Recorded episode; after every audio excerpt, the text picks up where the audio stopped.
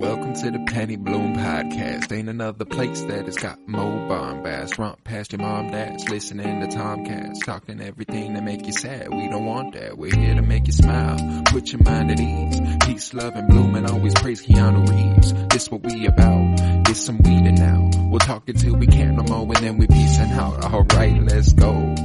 Penny Bloom Podcast. It's the Penny Bloom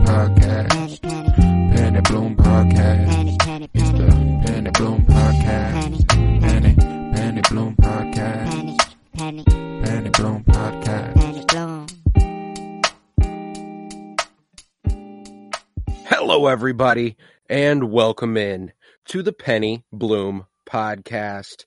Today, we are covering Game of Thrones. This is Winter is Blooming, baby. Today is season seven, episode four, titled The Spoils of War. It was written by D&D, David Benioff, and D.B. Weiss. It was directed by Matt Shakman, a familiar name for those of you uh, who are big on MCU television. You might remember that name popping up whenever those dreaded endings would come during WandaVision. Uh, the, you know, please stand by that screen that we all dreaded so terribly whenever that was on. It was like, oh no, but it would say directed by Matt Shakman most of the time. That's this man. He directed this one. I'm Colton Robertson. I'm joined by Joseph George. What's up, homie? Oh, what up, what up? Always a pleasure to be here. And, oh, and it uh, is. Oh, it's always a pleasure to have you. And very- another good one. Another. interesting piece of trivia there. Um, not every episode of WandaVision, I'm assuming, but I don't of them? believe it was every, but uh, a lot of them. Uh, Oh. Bro was bro stayed busy, and for those of you wa- watching on YouTube today, uh, or Mhm. uh, on YouTube today, uh, sorry that you'll have to deal with me looking at my phone a lot. I usually read our breakdown straight off my computer screen. The computer screen is usually much closer to me, uh, and it's a little far, so I can't exactly read it. And correction, Matt Shakman directed every episode of WandaVision. So, uh, wow. Okay. yeah, Yeah. this is a this is this is a man we I know me and you are big fans of. We me and you both liked WandaVision a great deal. Mhm. Um, uh, so, and I think it there were a couple shots during this episode where I was like, when I knew that, I was like, uh, you know, like he he gets a little creative behind the camera. You know, it's nothing that's like show shattering. It's not brand Mhm. new. It's not like, oh my god, we've never seen anything like this. But it's his own little flair. There's a shot towards the Wow. beginning whenever the Lannister army's like marching away from Highgarden, and there's like this uh circle blur going on where uh like the grass is the grass is faded the edges of the screen are faded and like a blur but the soldiers marching in the middle are in focus and there's like this fancy Mm. little light flare coming through at the bottom and i was like it just, it just felt like a, a little shot from wandavision so it felt uh, felt good i enjoyed that a great deal uh Okay. Is this his first Game of Thrones? I I feel like this, I have not heard him before. I believe it is. okay. He only has two episodes of Game of Thrones, and they are season seven, episode four, and season seven, episode five. So, uh, oh, we- wow. we, got him Okay. back to back weeks here. Uh, Hmm. Incredible. yes, Um, indeed. Yes, indeed. two i don't know uh this he's got some emotional i got there's some a lot a lot of emotional charge from this episode i guess specifically for one part um Winterfell, man. me yeah dude oh my god Winterfell was- winterfell was This was one of the best. Winterfell episodes ever. Like, Mhm. It Oh. looked it looked good. It was written well. I got to give D and D some credit. I usually don't, you know. Uh, I usually don't have to give them credit. Uh, but this one kind of undoubtedly uh, one of their better written episodes uh, with them with them penning it. So I'm very happy. Yeah. And if you are ready, I'm Mm. ready to take it location by location. oh yeah oh i'm ready let's do it Let's fucking get it then. Now is when I will officially begin to apologize for how much I'll be looking at my phone. Uh, but yeah, we're, we're going to start here at Winterfell, where uh, Littlefinger meets with the recently returned Bran Stark. An excellent scene straight off the Mhm. bat. This wasn't the first thing in the episode, but when we get to Winterfell, it's just hmm ooh I fucking loved this. Uh, you know, he's he's apparently hoping to exploit uh, disunity among the Stark children. He's sowing discord. He's really trying to make them all get at each other's throats. And uh, you know, he tries to ingratiate himself with Bran a little bit. He's like, you know what? Maybe this is my way in. You know, I've got Sansa. Maybe Bran. Maybe Bran. He seems he seems like a smart kid. Maybe we can figure something out. Mhm. Uh, he's Ned Stark's last trueborn son, rightful heir. You know, good idea. But uh, Littlefinger gives Bran a gift, the very same Valyrian steel dagger that a cutthroat tried to kill him with while he was in a coma right after he was pushed from one of the towers. Uh, I got a que- like, I got to question Littlefinger's like uh, sensibility here. Uh, Mhm. Weird play, you know. strange play and it's it's it's a bit sentimental you know it's like reclaiming that which tried to take life from you you know Mhm. um Yeah. but, but to- why like if i was Bran i'd kind of be like why do you have this dagger you know why why do you have that uh How did it end up in your hands? Yeah, no, like no, no, tell me that is tell me that is a little suspicious. Um, also, yeah, just weird to be like your mother fought off this da- you know, like mother your mother fought off this dagger. Aidan Uh, Gillen is too good, man. And this is actually, um, I'm going to try my best to appreciate Isaac Hempstead Wright as much as I can in this Yeah. robotic state. Um, he's not exactly what you want, uh, from a, uh, from a character, not, not an actor. He's doing what he was dealt, you know, uh, but he, he, he does a good job here. Like, uh, it's, it gets undersold is probably a pretty easy job. I would Yeah. assume. Uh, Normal But- line delivery with every now and then. Um, a little twinkle in the eye, a little something more going on. A Uh. Usually it's it's complete roboticness and then a line delivery that that is so specific that that person is the only one who Yeah. knows it, you know. And Oh, there's the one in um, this one is fucking cold. Woo! Love it. Uh, but uh, yeah, obviously Bran is still quite emotionally detached. However, from all his visions as the new three-eyed raven, uh, you know, he's generally uninterested in everything, uh, but also completely interested in everything. It's quite the dichotomy he's got going on. Um, Mhm. You know, and he only he absentmindedly asks who the dagger belonged to, and with a wry look, Littlefinger responds that, in a way, this is the question that started the War of the Five Kings. Um, and I'd say in more than a way, actually. Mhm. I would say that this was the question that started uh, the War of the Five Kings. Uh, I recall whenever we were doing the season one rewatch, uh, like we kind of took for granted previously how much of it is centered on a detective arc for Ned Stark, him trying to figure out the answer to this question, really. Yeah. Um, and then further, you know, the the bastardization of the Lannister children or the Baratheon children. Um, but Whew. Yeah, I mean, when Littlefinger put it like this, it kind of got me to step back and think and be like, "Oh wait, he's actually kind of right." yeah, Uh, no, like, this, this is like I, I thought it was him trying to take like credit a little bit for starting the War of the Five Kings. You know, just just because I know. Like, was it just Jaime and Cersei that paid to have him killed? It like, is it just them? Like, I would I would go so far as to say it was just Cersei who had who paid to have Yeah. him killed too. So Uh, Littlefinger has actually no like maybe Cersei went to Littlefinger and then said get this done or do you think Cersei just went straight to the cat's paw dude, you know, whoever the actual murder dude and was like here's a bunch of gold go kill Bran Stark. That is interesting. I've I've never really considered Peter to be in any way super responsible for the attempt on Bran's life. Mhm. But the grander arc that's happening there uh in the Oh. first episode is that he had Jon Arryn killed with Lysa Arryn, the hand of the king at the time.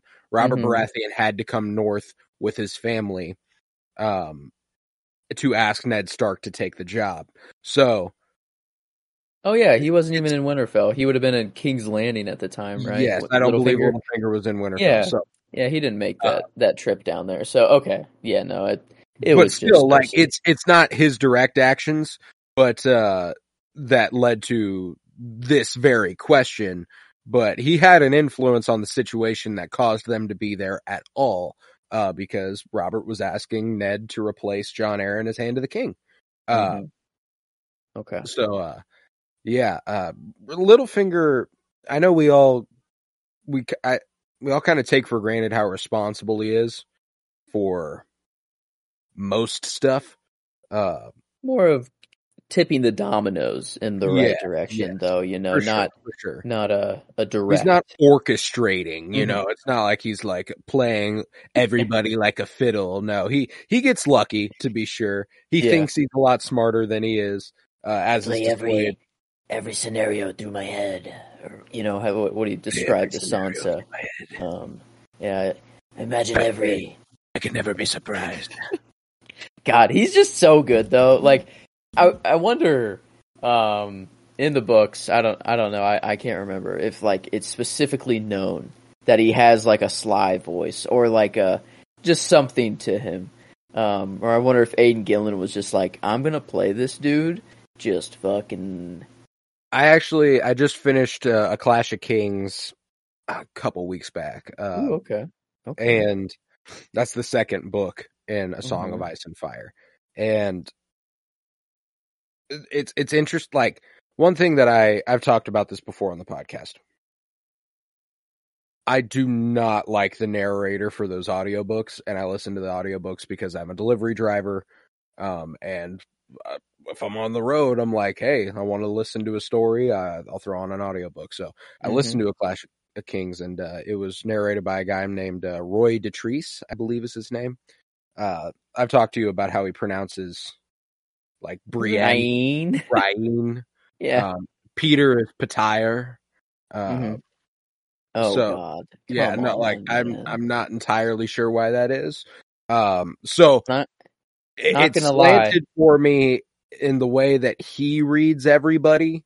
You Mm. know, like Littlefinger, like Aidan Gillen's interpretation of Littlefinger is much better than Roy Dotrice's I'd interpretation imagine so. Yeah, if someone says Brian, um, I, I I don't really hold much.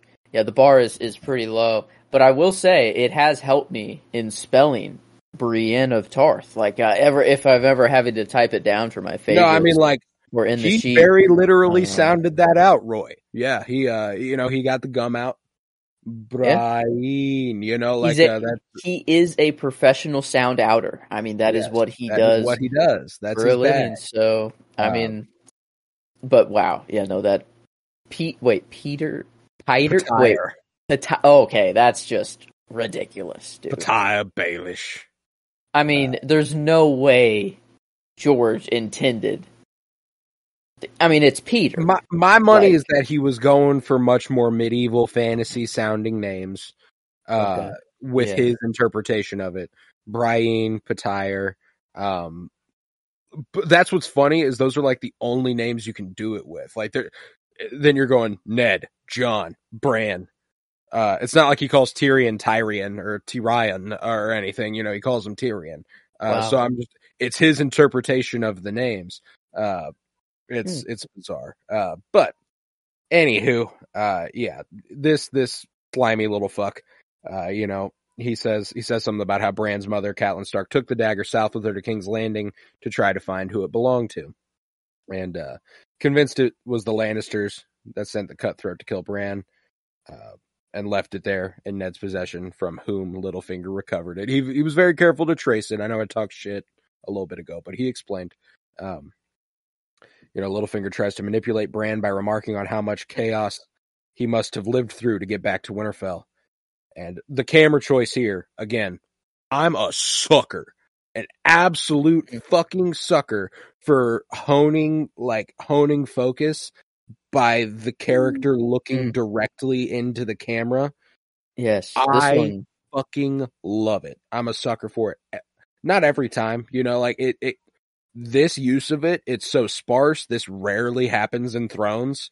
Whenever he like goes, chaos is a ladder, and it cuts back to Littlefinger, and he's like, you know, like he's real confused. Like, yo, it- yeah, he's like, yo, like, I mean, it. It's funny that Littlefinger comes in being like, "Hey, do you know about this dagger? Do you like know where it comes from?" And Bran could be like, "Yeah, I actually kind of know everything." Um, Yeah. actually, so I, I mean, maybe, maybe this isn't in his lexicon quite yet. I don't know how he works. like, no, but I could find out Um, soon if you want yeah. me to. He's like, give me one sec. Yeah, so that basically, I, I know the whole story of that knife now. Um, but you know, and and then to to get like he was waiting for a moment to give him a slam dunk, you know, to Yeah, and I love that. Like I I think Bran new. like in my head, I think Bran knows everything at this point. Uh, so I'm thinking he knows the exact moment that someone is going to walk in the room.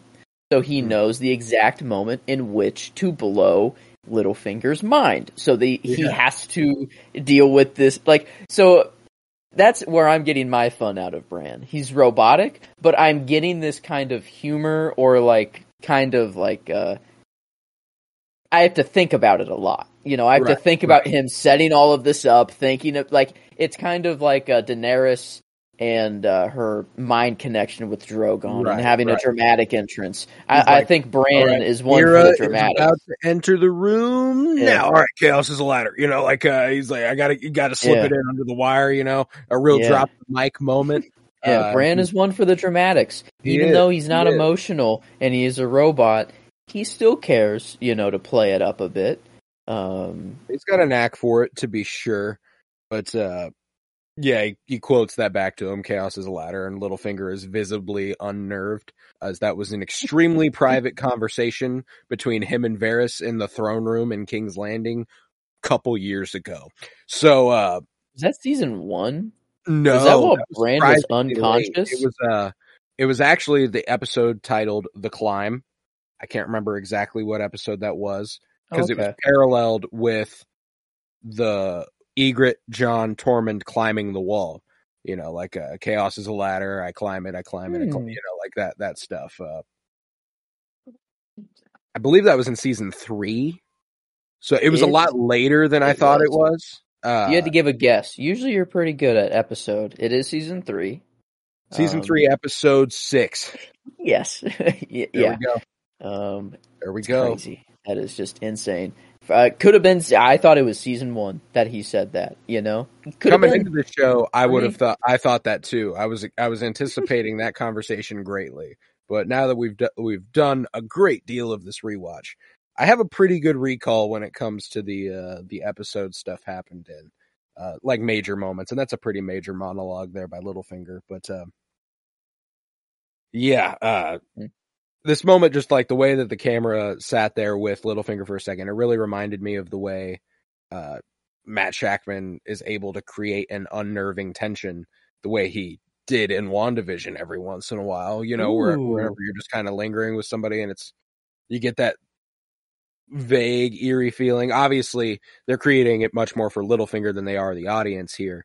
Uh, yeah, it does kind of work both ways. It is kind does. of like a, a fourth wall. Like, hey, remember this line that only the audience, Littlefinger and Varys know, and then now Bran does. So uh, yeah, it's that is a a cool WandaVision con like an actual sort of connection between the two of the shows. Like two wildly different shows. I mean, incredibly extremely different.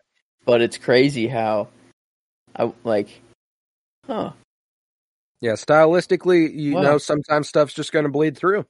It just is. But uh, Littlefinger is a, is a tad startled whenever Meera Reed enters the room and he takes his leave of Bran, calling him Lord Stark.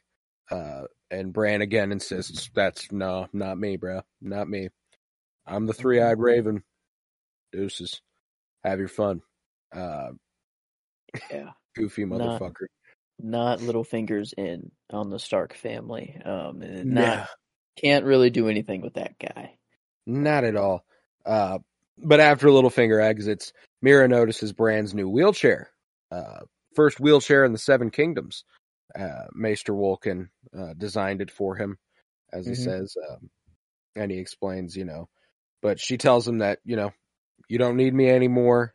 I just wanted to say goodbye. I promised to keep you safe, and now you're back in Winterfell, surrounded by Starks, surrounded by Stark forces. I just wanted to say goodbye. Uh, Appreciate it. Not even that, actually. Uh, No, not- no. didn't even give her that much. Um, just not a yep. All right, thanks. Uh, appreciate it. Love all that she did. I was You're, uh, damn close. I was uh I was extremely tempted to go ahead and give the performance nod to uh Ooh, to her for this episode. Uh what's her name? yeah. Uh, Ellie. Kendrick. I was very close to giving Ellie Kendrick the performance nod for Meera cuz this is a this is a powerful little monologue and it's it's a a wonderful character who we've gotten to spend a lot of time with. She's obviously been extremely supporting, not like she's everything she explained is all she's ever done in the show. You know, Mhm. um, we don't get to Yeah. spend time with her anywhere else beyond in distress north of the wall. Uh, Crazy how I care about her though. You know, oh, it's like- absolutely, absolutely. she's just part of that gang. Like it, it like just just that gang that was north of the wall. Like When she's Hodor, ride, Jojen, you know, yeah, Meera, like all of them are just lovable in every way, and like you get the most maybe with Jojen, and even then it's still not a whole lot. I but- personally like Meera more than I like Jojen. Yeah, Uh, yeah, and it's it's because and again it's kind of because of what happens to those characters you know like meera goes through a lot more. She loses jojen and she still sticks with bran. She realizes that this is the mission. This was everything we were supposed to do.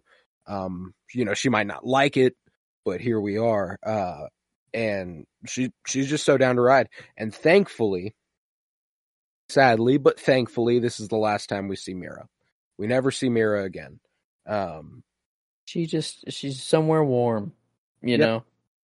Just she chilling. the reeds are fine you know they're fine you know she says that when the white walkers come she wants to be with family and oh Uh, okay. Where did they come from? they're fine uh they're they're a northern house uh so Oh, so they're used to the cold then, so that's okay. yeah Uh, maybe she's not somewhere warm. I wanted to to think she had. I don't know. She just wanted to get out and just go. Hopefully not too far north. Um, you they're know, for fine. future, uh, just for things that are about to happen. they're um, okay the reeds are good Yeah. meera lives it's Oh, okay i Yeah. hope uh but uh yeah after Grey uh, Water Watch. Oh God, I don't. I don't even want to look where Greywater Watch is on the map, um, because I yeah. I'd rather just not know. They're fine. Yeah, they're fine. She's fine. Uh, but yeah, she you know she becomes angry. Uh, she's like, "That's all you have to say." You know, uh, you know, Hodor, Summer, my brother, they died for you. Uh, what the fuck? And she's like, "You're Bran Stark, Lord of Winterfell," and he delivers the line, you know, "Not really." You know, I'm not. I'm not Bran anymore. Not not for real. Uh So weird. It feels like he's having to like deal with that too, or like I guess he Yeah. knows, but it's like it's like he has to say it to like remind himself almost a little bit. Well and I think that it's like uh he he obviously delivers all these lines with an emotional distance. He's obviously not very invested in what he has to say. Uh it's there's an insistence to it though that kind of d- ultimately devours itself at the end of the show. Like I spoilers, if you're here, this is a rewatch podcast. We finished the show. Just want to let you know. So we talk about the entire show. Mhm. Um so get the fuck out of here if you haven't finished Thrones. Uh Bran ends up king. I'm okay with that. It's a cool journey and I appreciate that. what I'd forgotten is his complete and utter insistence on the fact that he cannot be anything. Uh, and then when the time comes, it's just kind of like, yeah, sure, I'll do that. I think it's just his plan. It is just he knows he will be king. The best kings are people who don't want it. He knew he was going to be king, but if he told anybody before, they'd look at him like, "What?" They would look at him Yeah, like, "What? Like, excuse me? Like, what are you saying right now?" Uh, yeah, no, it's just like from this point on, it's hard to think that Bran is not controlling absolutely every big thing that is going on. You know, and like I'd want it to, I'd want to still think that it's like the Lord of Light or whatever higher power that is going on. But the more and more the show goes on, the more and more I think the higher power is Bran. Um, There, I think there are obviously things that his future self influences. It's bizarre to think about it that way too. You know, Mhm. like uh he's not influencing them as we see him now. It's it's just been happening because Yeah, it has like- to happen. Uh, like Hodor, his entire life, his entire—I mean, not his entire life, but basically his entire life was taken away just to aid Bran, just to get Bran where he is supposed to go, and it is like the same thing for every other character. Um, but maybe it's not just for Bran to get where Bran needs to go. It's for another person that has to be there with Bran at the end to get Arya where she needs to go to kill the Night King so that he can go on and become king. So it's like at, at some point you go down the rabbit hole and you don't know where to stop. You know, it's like Yeah. is he controlling every little thing because he has to, or um, is there actually a Lord of Light out there? You know, uh, some gods. You know, a god, whatever the one, whatever we want to call it, in here. Um, but I don't know. And and good news though, uh, Greywater Watch, um, very very south of Winterfell. Um, even south of Moat Cailin, um, which it, it's it's close they to the don't make it twins. past Winterfell, baby. It's close to the twins, uh, Greywater Watches. So, so Meera's good. Uh, oh, maybe it's maybe it's technically Riverlands then. Maybe that's where I the think it might be. It it looks like it. Yeah, it's in that right. transitional area Gotcha. between the north Well, and the good. Riverlands. So, That's good. I all my delusion paid off. You know, Mhm. sometimes yeah, I was like, I need to know. have to delude yourself so deeply that you manifest it being true. You know, uh, Mhm. but uh, yeah, he says that everything that once affected Bran now seems distant and trivial to him. And Meera in horror cries, "You know, you died in that cave," uh, Mhm. which is ironic, considering Hodor three-eyed raven. and Three Eyed Raven. Oh, he Three-Eyed literally did literally die in the cave. Uh, wow, he died literally and figuratively. Yeah, it's bizarre. Yeah. It's quite the situation there. But meanwhile, uh, we get uh, Arya arriving home, and that shot of her pulling up over the hill there. Uh, fucking loved it. Dark she theme is, going. Get those Oh, dude. violins out. This Come is the they really they really leaned into it this episode. Like the Stark Mm-hmm. theme was prevalent. Uh, and of course it is. We get some massive reunions, but uh, yeah, I mean this is where we have my favorite uh, character of the episode, Arya Stark, and Mhm. my favorite performance of the episode in Maisie Williams. Uh, yeah, and uh, I think we did talk about this off mic. Um, I think it just has to actually be that way. I think this is one of those episodes where it's it's just that's how it is. That's who it is. Um, There's such a mystery that Shroud. It's so wonderful to watch her where you know everything about her and nobody else does. Like you know something. I love when we know something that they don't. You know, that's one of my that's one of my favorites. It's one of my Maisie. Williams almost got the clean sweep for every favorite this episode. Oh, yeah. She almost, I was almost going to give uh, my scene to Winterfell as well. I'll, I'll spread the love there for the scene. But Hmm. yeah, for character and performance, I had to go with Maisie Williams and Arya. Um, but my line will still come from here. Uh, I still, Gotcha. yeah, I loved, I loved Winterfell. Uh, this Oh, dude, episode. wonderful, was- wonderful episode Mm. here. She arrives to the gates, and you know she's like, "Let me pass. I'm, I got to talk to somebody." You know, like, "Where's Jon Snow? Uh, he's not here." You know. Did you recognize? Yes, I was just about to ask you Yeah. if you did, and I Yeah. didn't know who it was until this morning when I just checked who it was, and I was like, uh, Joseph "Oh Quinn. my god!" That's the Um, fucking guy from the, the show. Eddie Munts, Mu- Eddie Munts. I don't know what his last Munson? name was, but freaking electric dope ass guitar and the character in yeah. Stranger Things. He was epic, dude. Yeah. Um, and yeah, I'm like, I was trying to pick. I'm like, who the hell is this guy? And then I'm like, no way. Um, Yep. but yeah, Far before he was uh, of any note, as obviously as he's playing a extremely minor role here, uh, as a as a dumbass guard for the Starks.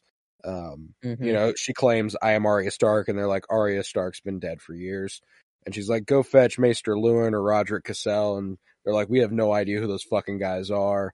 Mhm. Uh, they've been dead for a while now.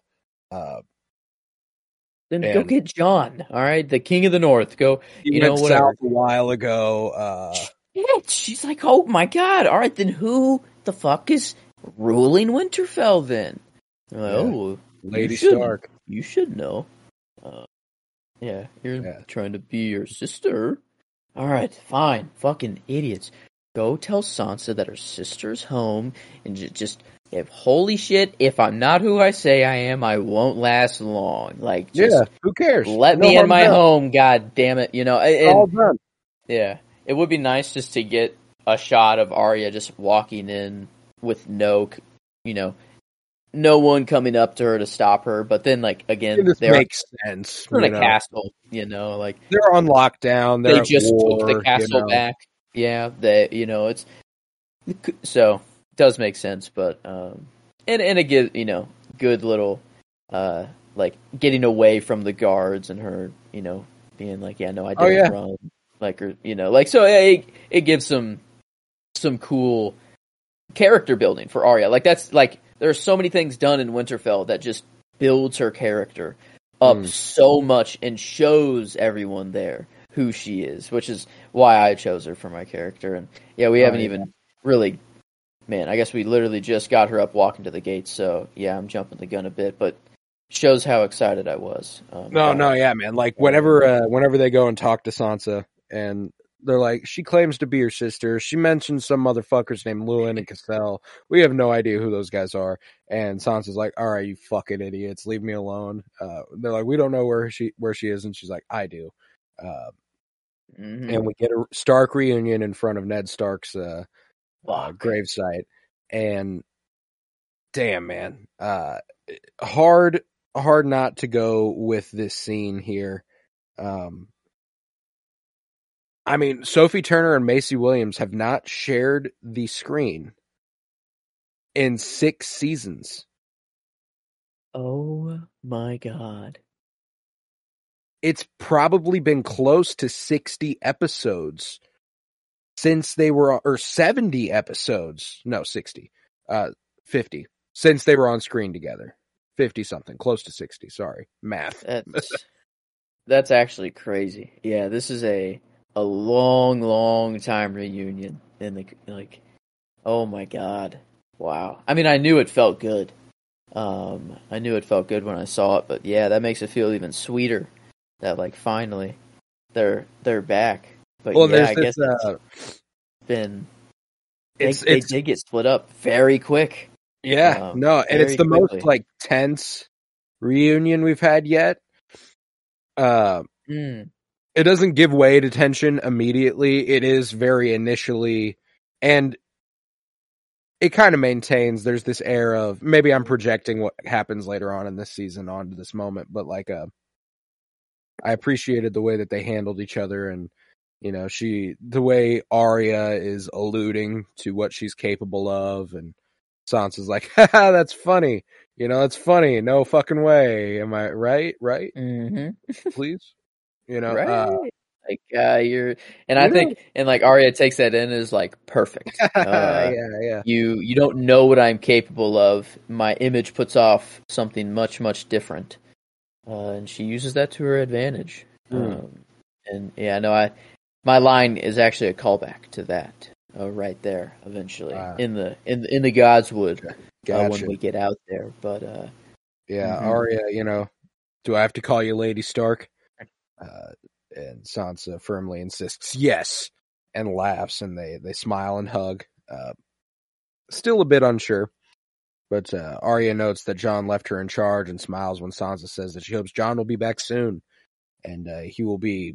If, he was so happy to see me. I can't imagine how happy he'll be to see you. You know, like uh, they were they were the team. They were Yeah. the fucking duo. We only got one episode of them also or two one and a half episodes of them by the way and we know they were the fucking duo yeah, Needle, is, uh, Needle, yeah. what what is on her hip right now?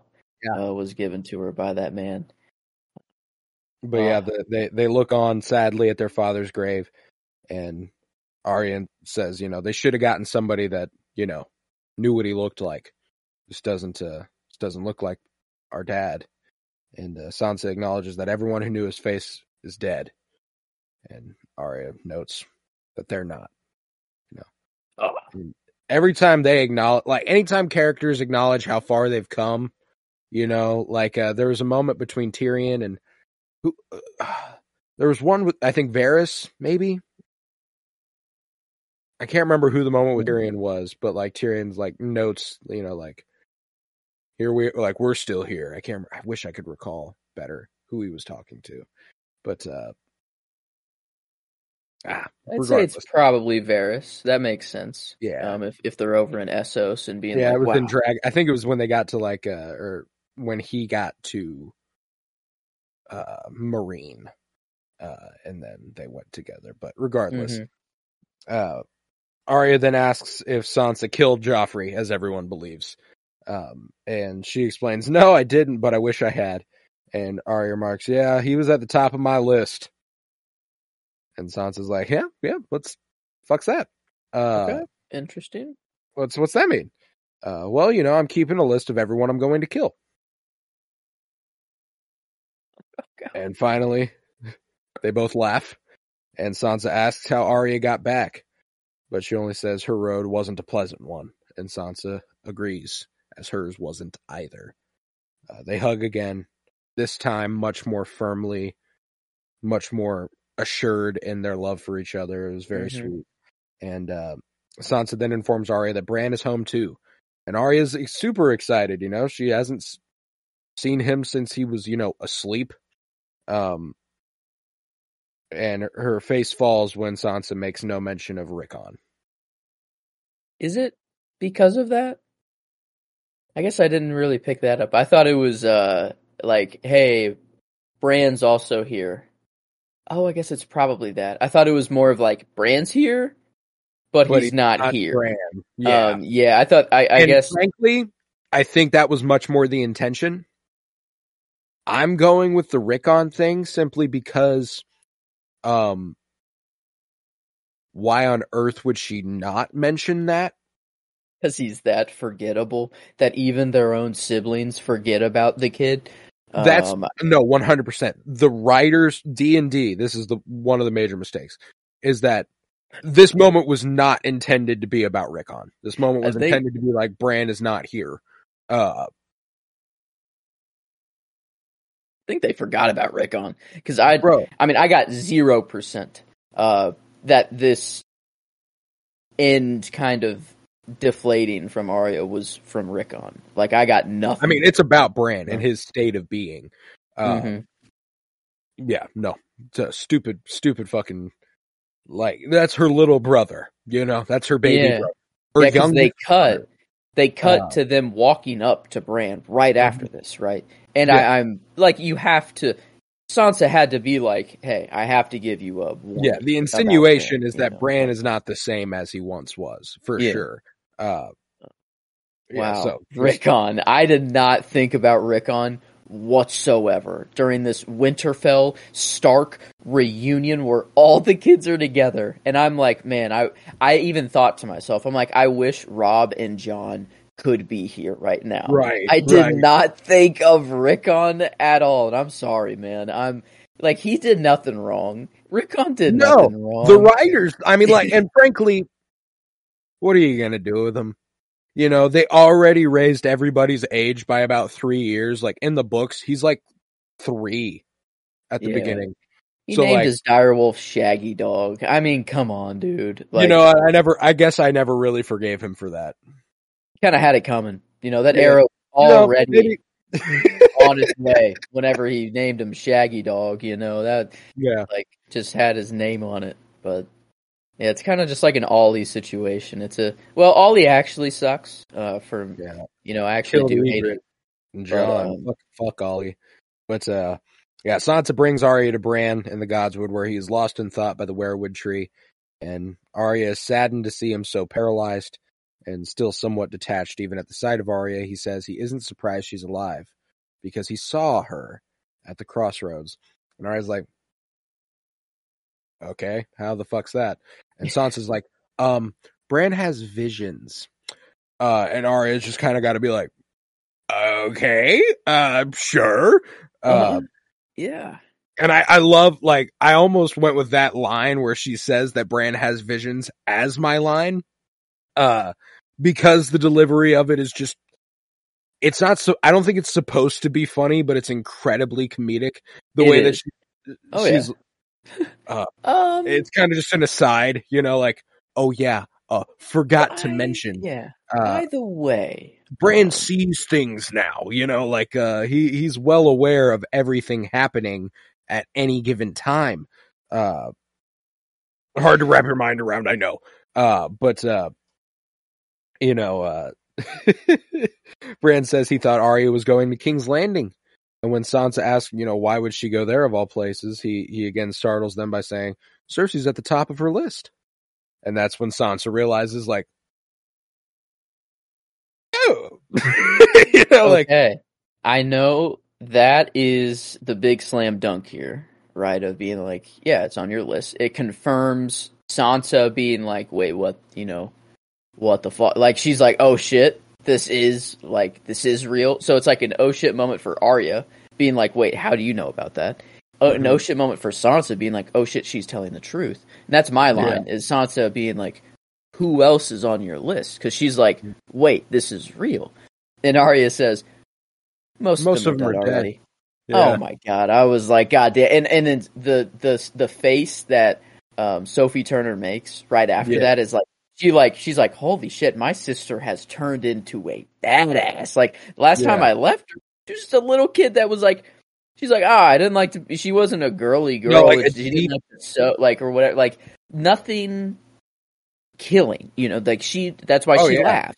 She's like, yeah, this is my list of people I want to kill. That's why she laughs at her because she's like, I have known you your whole life. There's no way you're a killing machine. And then Yeah. now this is like validation uh, It's for real it. life.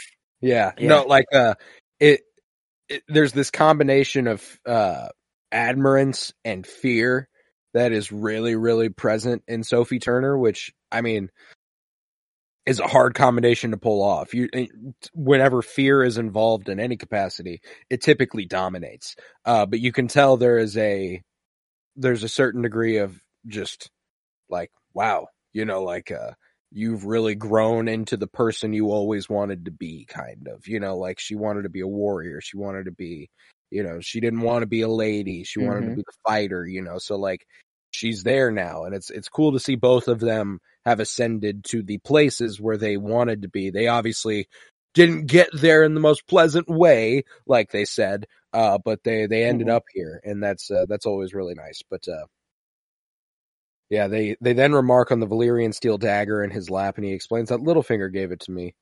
Uh, you know, thought I'd want it. I sure as shit don't. Uh, it's a pretty terrible keepsake uh, that Mhm. nearly killed him, and indirectly set off a chain of events leading to his parents' deaths. Uh, and he's still listed listless and disinterested in it. Uh, so Arya is confused as to why a common cutthroat would have a rare, priceless blade of Valyrian steel. And Bran matter of factly says that, well, someone very wealthy wanted me dead and gave it to the assassin. And so Sansa acknowledges she doesn't actually trust Littlefinger, and he'd never give anything to anyone unless expecting something in return. And uh, Bran says, you know, that that doesn't matter because he doesn't even want it. and instead Bran hands it to Arya, says she can have it, saying the dagger would be wasted on a cripple. And Arya slowly takes the dagger and looks at it in the very spot she will one day kill the Night King in with Dude. Uh, Dude, it's little details like this that make me believe that every other detail is being set up by Bran right now. Like the slow handoff, like he kind of he makes this a moment. The handoff, Mhm. like the shot, the the camera. Sorry, the camera zooms in to their hands and it shows the the handoff happening. Um, earlier I was gonna say like the slam dunk of you know being like yeah that's you know that's it's it's a name on her list, but right before then he says oh I thought you were going to King's Landing. What's going? What? Why are you here? Did Bran was Bran the interception like the the point at which she was making the decision? Like did he hop into Hot Pie? You know whatever. Ma you know, uh, what what kind of made Arya decide to go back to Winterfell? I forgot. Like she was, she met with Hot Pie there, and then she was outside. I remember looking at both paths, and then was like, "I got to go home," you know, sort of thing. She chose yeah, home. it's just that just that the Starks were home. Hot Pie told her that ever like they Yeah, took. I don't- Winterfell. I'm like, I'm thinking like to down to that detail that like Bran is controlling shit. Like, like uh maybe he didn't hop into Hot Pie or whatever and and say all these things, but maybe you know, like like maybe this dude is is actually like. I don't know. I, I I I don't know what level he is. He's doing these things, but like it's always is, a complicated thing to feature a character with power like this because I don't love that idea. I think it's distinctly possible, and that I don't love. Uh, Mhm. You know, Yeah, I think it's- that uh, whenever there is a character with such ridiculous power that they can basically control the world, um, not a huge fan. Uh, I think that yeah. and it doesn't change shit drastically. I just like the idea of free will. Characters are making decisions on their own and they they're deciding for themselves and obviously influence is always a factor otherworldly or not. You know, Mhm. like you, you don't you could argue that no decision you make is 100% your own, you know, like you, there are influences that go back for as long as you've been alive that have influenced the way that you are and the decisions you make, you know. So, you know, you can Fair. make you can make that argument. But Yeah. you know, uh, it, it is interesting to con- like, and you know, if you want to go there, where you know he he did something to influence Hot Pie to tell him tell her that and send her on her way to Winterfell. Did he influence the innkeeper who kept Hot Pie on and hired him and let Shit, yeah. let him It- stay there? okay. And uh, did it go yeah, it he in turn going. influence the Brotherhood without banners who took them there and did all that, you know, like, uh, so you could just keep going back at like, cause there's just a domino effect, you know, at one point he could have changed Mhm. something a long time ago. And that's just the way the dominoes have fallen. Oh you know, my god! yeah, on that so brain breaking, dude. Oh man, like to think to try to wrap your head around all that because I would, I would much prefer like the domino effect as opposed to the thing that I was saying, like where it's like a series of Mm-hmm. he has to do every little yeah Yeah. okay yeah I prefer that like he he's seen the possibilities. There's one thing that he and I would I would like it too if he was just pretty sure it was the right thing. Not like one hundred percent sure it was the right thing. Uh I think like him giving Arya the dagger. This is one thing he Oh, this knows is- he must do. Yeah. You know, like he's like, I think he know. I, I like. Do you think he knows Arya kills the Night King right now? that's the thing too, is that like is it is it that he knows that or is it that he can feel that it's important? Because is that a vision he's seen or is there something where he can tell there's an importance to it from his vicinity to this area with this person with this dagger is it something he can kind of sense in that moment next Ah, to the maybe he connected with that Godswood, and exactly right Maybe there, was that's, where it right happens. before. And then okay, yeah, yeah, because I guess he's still like later on here. He like he wargs and checks in where the Night King is. Am I jumping another episode or is that this episode five. but okay, so I am jumping. Um, but he he is still like, all right, now we need to send ravens out. So it's like, so he's like he is checking in on him, so he doesn't know exactly like how everything's gonna play that out. does so- credence to the idea that he knows she kills the Night King in Winterfell. So he's like, how when soon he, when will he Where are here? they? Okay, You know, like Mhm. he can't. Maybe he doesn't know exactly when things will happen. He just Mhm. knows that they could. Or and we've seen versions of his visions. You know, like obviously we've seen the much more thorough. Like he's in that place at that time, watching it unfold. But we've also seen the basically cut together flashes of stuff that he's seen, and uh, you know maybe. Okay. that was part of that. You know, so like this is the fun part about getting to the end of the show with Bran is speculating what he knows, what he doesn't, what like uh that that is certainly where most of the fun comes from with that character. But regardless, Sansa, Bran, and Arya, the three remaining trueborn Stark children, proceed back to Winterfell's castle courtyard together, with Arya pushing Bran in his wheelchair, and Brienne of Tarth and Podrick Payne see them from afar. All three of Catelyn Stark's surviving children reunited. And Pod delivers my favorite line of the episode to Brienne, where he says, uh, "Lady Catelyn would have been proud." dude, I lost it, man. Oh, lo- I did too. I I, lost I, it. I did too. Hard because the Stark theme again swelling. You know, uh, Brienne, her mission is complete. She's done what she set out to do. Her daughters are back in Winterfell. Like it might not have been all her doing. Oh my god! and she mentions right. that, you know, she's like, I hardly did anything. And she's like, doesn't matter. You know, like, Come on, Brienne. Yeah. Yeah, come on. You know. You did everything you could, Brienne. Give Yeah. yourself some credit. Yeah. and oh man, and and Podrick being like, "You're too hard on yourself." You know, um, you're too hard on yourself, my lady. I'm not a. Thank you, Pod. Thank you, Podrick. It's like there's su- su- uh, uh, such a nice moment. In like so many things going on before Podrick even says, you know, Lady Catelyn would have been proud. I'm already thinking it. I'm like, oh my god, the Starks are home. Like they're they're all push they're pushing Bran on his wheel. Like look at all like look at the three of them here. I'm already thinking it. And then Podrick says it, and I'm like, oh, I was like, oh man. And then like, and then the, this nice cute moment between Podrick and Brienne as well. And I'm just like, Oh, yeah. man, Winterfell is just is just the I place mean, to be. We're going to have Like- to pick it up after we get through Winterfell because we've already been recording for like an hour and a half and it's like three scenes that we've discussed. We have Uh, uh, okay, 52 minutes we've been going. Oh, um, wow. I, was guess wow. I would have thought it would have been longer now that you said that, but um, Yeah. okay. Regardless, okay, that makes me feel a little better. Uh, Mhm. 40 minutes shorter than I was thinking. That's good. Uh, but, uh, you know, sometime later, Brienne is going through a vigorous sword practice with Podrick and, uh, knocking him down when he overextends himself. And impressed, Arya interrupts and says she'd like to spar with Brienne. Uh, and she's like, uh, you know, I don't know. Maybe we should find someone else. This isn't exactly my cup of tea. And she's like, nah, I don't want to spar with anyone else. You beat the hound. I want to fuck with you. Let's do this thing. Uh, and Brienne's like, okay, yeah, let's All fucking do this thing then. Um, and Sansa and Littlefinger watch on silently from the walkway above. And Brienne goes easy on her at first, but then Arya completely outmaneuvers Brienne using the water dance training she received from Syrio, augmented by her training with the Faceless Men. And uh, Arya achieves many openings that would be a killing blow if she wanted them to be. And uh, surprised that such a young girl is so skilled, Brienne stops holding back, leading to a more grueling sparring st- session where Brienne's emotions get the best of her a little bit. You know, she starts Mhm. going a little hard.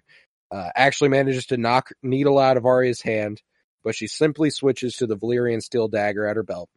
And Arya uses her speed and agility to compensate for Brienne's strength, uh, until Brienne actually manages to bring her brute strength to bear on a fast-moving target by landing a kick in the middle of Arya's chest that sends her falling, and you can tell it's like a uh, like Brienne's like, oh shit, Uh, sorry, uh, and then she does the whole fucking kick up thing, and Yeah. you're like, oh god damn, you know, like uh, and Mhm. Sansa and Littlefinger all the while they keep cutting up there, and Sansa's like, oh my god, Jesus Christ, you know, like what happened, man? Like, what did you do, Arya? What did you get into over in Essos? Um, Yeah, I didn't even know she's been in Essos. oh, Um, dude, fucking cold. she does the thing where she switches hands with the dagger, tosses it to her other hand, and they end up in a stalemate with it at each other's throats. And uh, you know, it's it's a it's a good moment. Brienne asks, you know, who taught you to fight like that? And she simply responds, no one. Confirmation: Syrio Forel is Jaqen H'ghar. She learned. She didn't learn everything from Jaqen H'ghar. She learned her initial teacher was Syrio Forel, but now we know they are all the same. They are all, All no one. Um, Same fucking same fucking Yeah. person. I don't know all if I'd it. rather want Syrio Forel just to be an actual real person. I'd love him to actually be real, um, and not just a character that Jaqen was playing. But um, no, this this was almost my favorite scene. Um, Oh, very close to it. Yeah, Yeah. yeah. This this was. I mean, it was the culmination of of Winterfell. You know, everyone's home. Arya's finally showing off. Sansa's watching. Um, yeah. The move, you know, is done here. I, I don't think I picked up on that um really Yeah, yeah. before that she does do the you another know, foreshadowing. It's not the exact same, but she displays that she can switch hands with the dagger and catch it and Mhm. everything. Like, uh, yeah because with the Night King, it's a simple drop and catch, whereas this one, she's like flipped, yeah like she throw. flicks It's it. like a yeah, uh-huh, like it's yeah. yeah, Uh, but so honestly, easier the night the the move for the Night Kings it kind of Yeah, uh, makes more sense now. that's Uh, elementary for her, mhm. you know. Uh, but Yeah.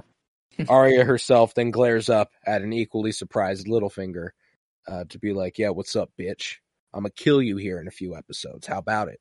Um, but now we are on to King's Landing, wherein Queen Cersei Lannister is happy to learn that the gold taken from Highgarden um, and the Lannister army at Highgarden is currently transporting the gold ahead of the capital, and uh, it remains in the north of the Reach, seizing grain supplies.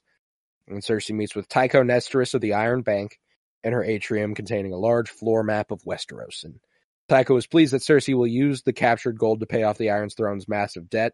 You know, he's like, never thought that no one's ever paid off this large of a debt in one little fucking swoop. You, you know, you really are your uh, your father's daughter, huh? hmm Redefining. She's she Yeah. said you were like redefining even what your father was about. Um, yeah, Well, yeah, her father never paid them. that's true. Yeah, their gold mines run, ran dry, and just he kept taking money. Um, so yeah, she's actually doing the opposite. Um, All she had to do was wipe out a house. That's it. only Uh, Highgarden. Um, yeah. the second Actually, the richest family the in richest Westeros. family, actually, yeah, because the Lannisters appeared to be. Um, and A great lesson in imperialism. If Mhm. you want stuff, you take stuff. You know? That's weird. It isn't the United States of America currently twenty something trillion dollars in debt. Is that Mm-hmm. true? Is that a true fact? Maybe even thirty. I don't even fucking know what Several trillion, trillion dollars. we're at. So Um, you know, Interesting. Uh, see, the thing is, is that it doesn't matter how many places we, you know, imperialize, because the whole world is even further in debt that's true. than that. You know, like uh, It's just monopoly money at this point. You know, like it's Yeah. like, what do we even? once you get into the tens of trillions, that doesn't mean anything. That doesn't mean anything to me. Like, yeah, that's. But but here, I, I'd like to think that uh, Cersei is paying off a twenty trillion dollar debt. You know, equivalent. Like this is the Right. medieval equivalent of like paying off the an country's debt. debt. Yeah, I mean, it is King's Land. Like, it is the debt of the capital. Like, this is something like after a war too. In Like- season one, Ned was shocked and appalled by how deeply in debt they were. It's been years since that, and there's been a whole war since that, bro. Like, Yeah, it's, it's, uh, different now. Uh, yeah, it's but lot.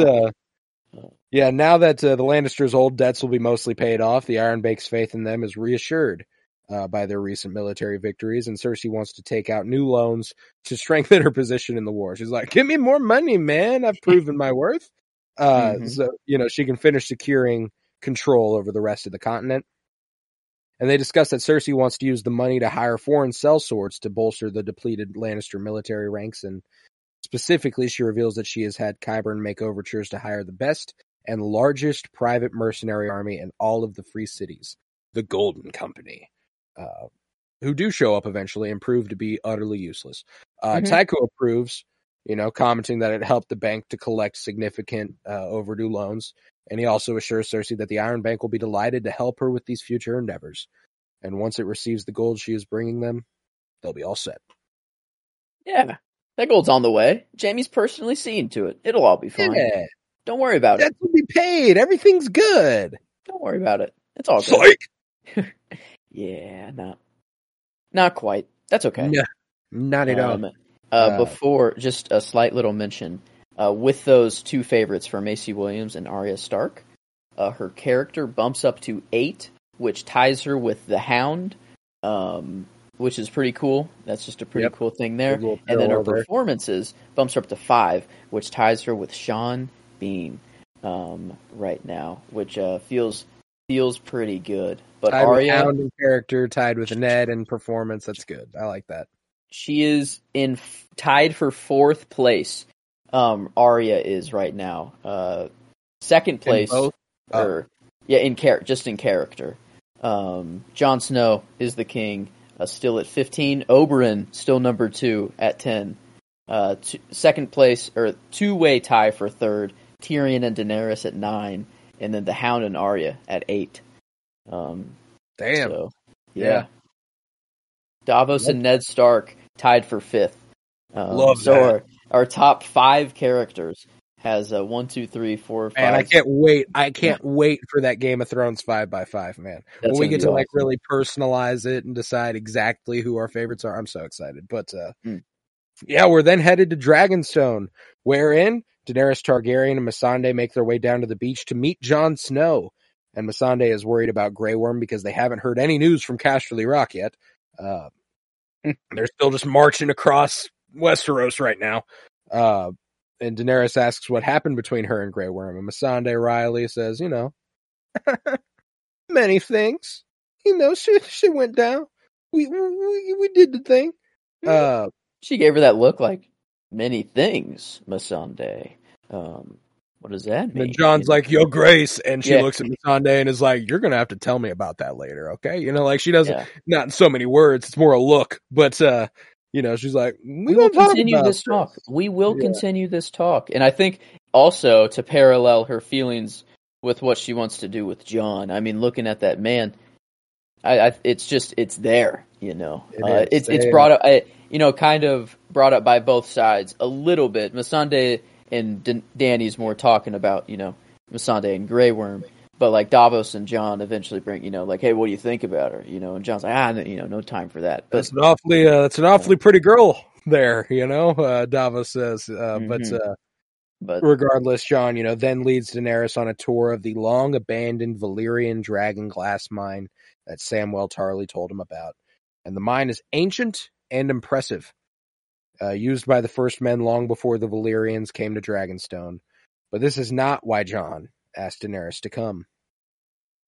As they proceed deeper into the mines led by Torchlight, Jon shows her cave paintings they discovered left by the children of the forest filled Mhm. with arcane magical symbols, including many a many a swirl. Um, Daenerys is stunned that the uh, mythical children stood where they are standing now, thousands upon thousands of years ago, long before mankind ever arrived in Westeros. Have you ever uh, have you been to the Nelson Atkins Art Museum? in fourth grade. Um, Okay. Was I I was there. strongly recommend going back. You will appreciate it much more now than you did in fourth grade. Oh yeah, One thousand percent guarantee. Mhm. um, there's a lion statue. One of the first things you'll see, you'll go up a set of stairs. There's a lion statue on the right, right there. This thing was made BC. Ooh, I don't think I've ever seen anything in my life BC. Now that I think about that, It's and every single thing I stand in front of in that museum, I think about how, however long ago, whether it's Mhm. late 1800s or or 200 BC, like that statue. Someone stood in front of this fucking thing and made this fucking thing hundreds or thousands of years ago. And here it is in front of me. And stuff like that just gives you a whole new appreciation for everything. You know, like it's just, it's bizarre. So when Daenerys delivers that line, like when that's mm-hmm. what she's in awe of, whenever she's thinking like, Yeah. wow, they stood right here. They did this thousands of Yeah. like I felt that and it made it just was super validating. Like I was just like, Daenerys, you you get it. You you the dog, you know, like you my homie. Uh hmm Yeah. I, I love some people were saying uh like there was a fan theory that Jon drew all of this. Uh he they they knew the dragon glass was there. But then yeah, this this was a ploy to try to convince her and I'm like, "Oh, come on. No, this is like what a what a great moment this is to be like yeah, that they that the first, you know, the children of the forest were somehow down in Dragonstone at some Yeah. point. To think about that. Um Well, I mean, when the first men came, like I think that Children of the Forest used to rule the continent of Westeros. Not rule, but like they used to be they were the natives. Yeah. Like they were yes. just there first. Yeah. They were the mm-hmm. indigenous people of Westeros, and then the first men arrive.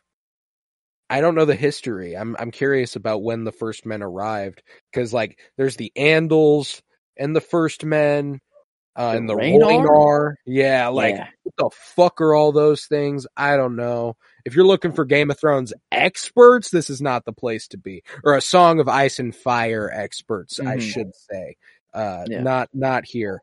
Uh, we'll be Mhm. curious with the rest of you, you know. Uh, but uh, regardless, you know, Jon says this isn't uh, exactly true that the children of the forest were standing there thousands upon thousands of years ago, uh, leading her into another chamber, this one filled with narrative drawings of children and the 1st men. Mhm.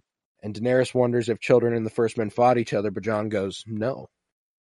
And then he leads her to ancient carvings of White Walkers themselves, one of which Jon recognizes as an image of the Night King. And Jon explains that the children of the forest and the first men only managed to drive off the White Walkers the first time during the long night because they chose to join together to fight off their own extinction. And that this is the choice for them now. Yeah, I guess. You know, I was thinking, um, like the Night King is there, uh, like they show, you know, in the cave paintings. So this is obviously a time in which after the Night King is created. Did winter just not exist? You know, before then? Like, did the season of winter just not exist? And then th- this is like the long, like, this is why everyone is like, holy, like, holy shit or maybe like it I don't know because whenever they created the Night King, it's at that Godswood. It is very spring, like that is north of the wall where they created him, and it is still it's lush, like green. I think I think they had they had winter seasons. They were forced to build the wall because of the creation of White Walkers. Okay. Um, so it was winter, but not not the. Night King the coming down reason and killing that everything. north of the wall is the way it is is because of the army of the Yeah. dead. Um, okay, okay.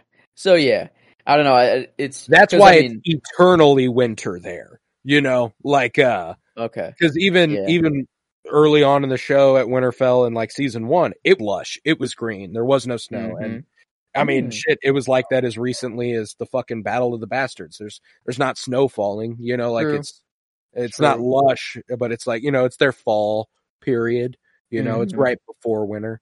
Um, so like I like to think that that's kind of how it is. Winter just wasn't quite as extreme, uh, but there was still winter. I, I like to imagine, but uh, okay. Yeah. I'm just but- trying to think of the overall grand history of how, you know, like their how Game of Thrones started and everything. Like the right, Children of the Forest, they're chilling in Westeros. You have you know, Valyria is fucking a thing. You know, so so maybe they just created the Night King because dragon. They're like fire dragons. What is the opposite? We need just cold. We need Right, a right. cold weapon. Here I we guess go. I hadn't considered that dragons would have had to have existed at the time at that and time. I think at large numbers, as And no- you know, in probably as yeah. Um, so yeah, good point. I hadn't considered that. So maybe that's it. Maybe maybe I mean Song of Ice and Fire, maybe that is just Hmm. what it all was. Like it's it is just that basic.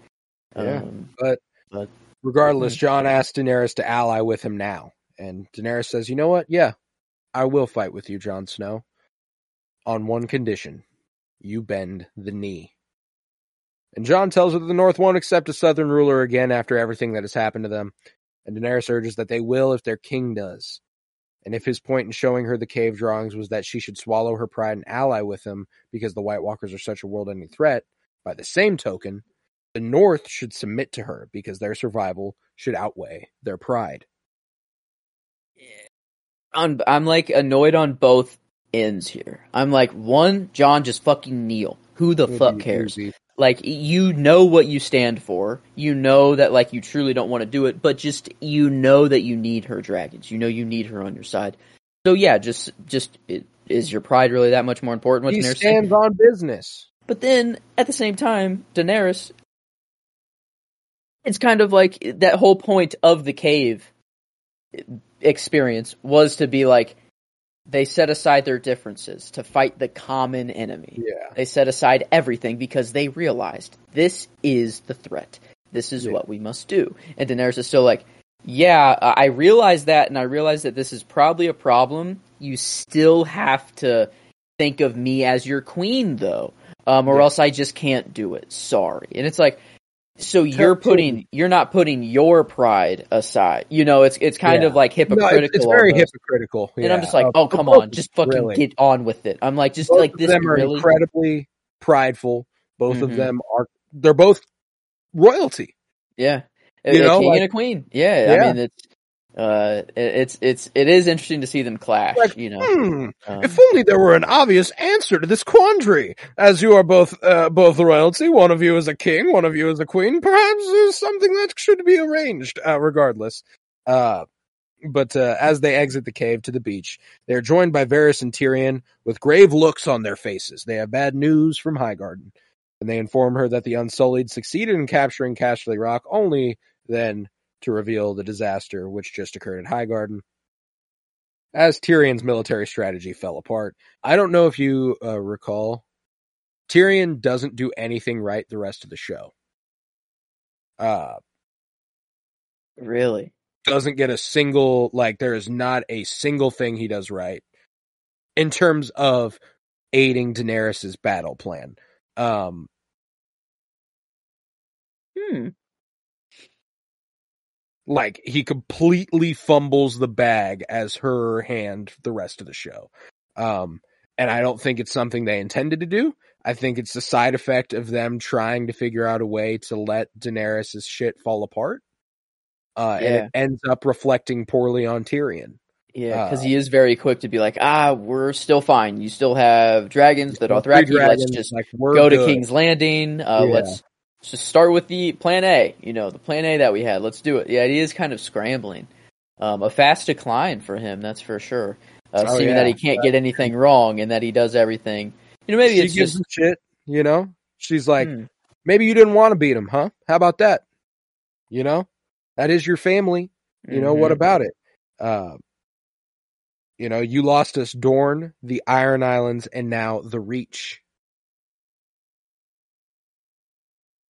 Pretty heavy hitting losses there within a matter of episodes. Is he double agenting? Like, is he is he uh, the- actually playing for the other side? You know?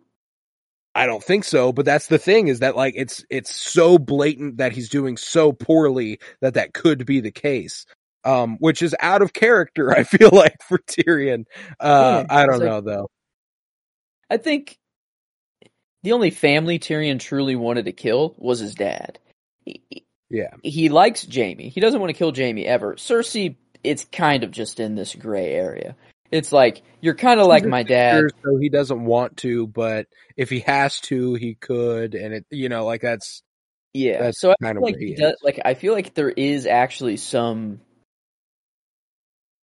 some pull he has to not wanting to kill his families. You know, Yeah. it's like this is like I I got the guy who I wanted to get rid of, and Well, and I mean, ideally, we see it like, in this episode later on. Him watching the battle as they destroy a Lannister army, and him That's trying to true. be like, "Oh no," you know, like uh, I know these men. They've once fought for me.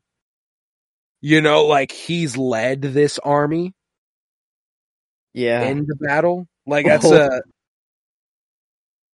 it's yeah. a whole thing, man. Like it would be complicated. It sure as shit would, but yeah, Tyrion insists, you know, we still have enough ships left and we at least shut we can shuttle the Dothraki from Dragonstone to the nearby coast. Even with the loss of all our other allies, her combined Unsullied and Dothraki forces are still the largest army in Westeros, or good.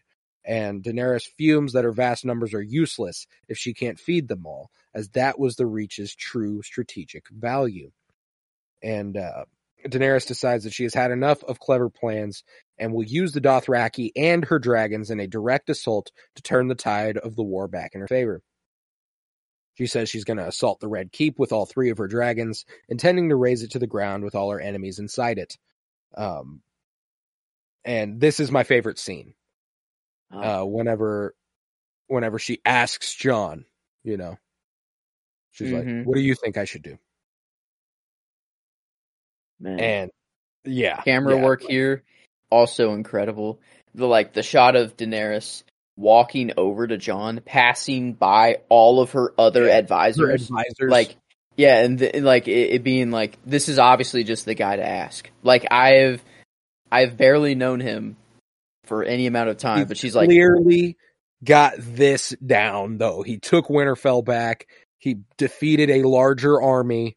You know, mhm, he needed help, but he defeated a larger army. uh like it's Yeah. just something like so she asks him and he argues against such a course of action, you know, by bringing dragons back to life and breaking and breaking the slave trade, you know. She's proven that things that were impossible are no Mhm. longer impossible.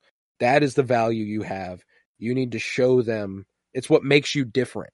That you make the impossible possible. And if you use your dragons to melt castles and burn cities, you are no different from any of the more tyrannical of her ancestors who came before her.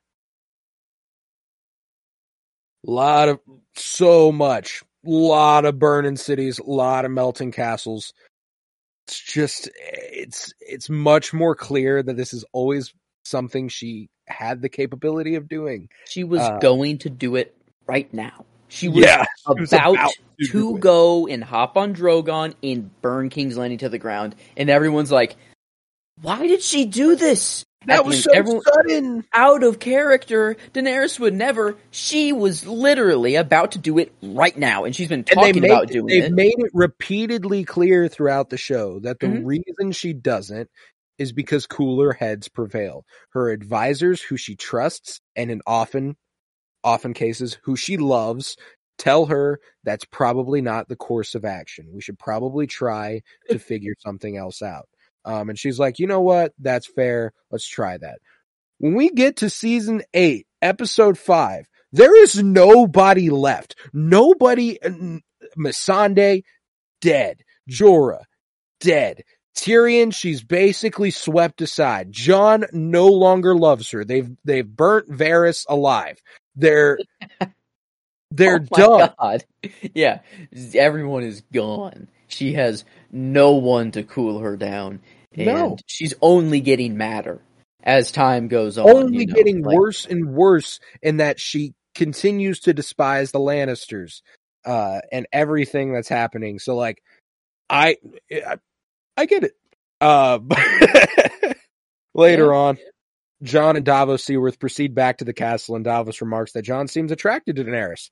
And Jon's like, uh, yeah, she's got a good heart. Uh, let's forget about it. Uh, I don't have time for that, he says. Yeah. Uh, the Night King and his horde of the undead are coming. I don't have time to be horny, Davos. The dead are arriving. Noticed you've been staring at her good heart for a while there, or whatever you know, whatever Notice he says. had another good heart. Yeah, Yeah. fucking love Davos, man. Uh, Uh, Jon stresses that they need to ally with Daenerys because the North itself is largely depleted of soldiers after so many years of war and the Red Wedding. So they only have maybe 10,000 soldiers or less left, to which Davos corrects fewer.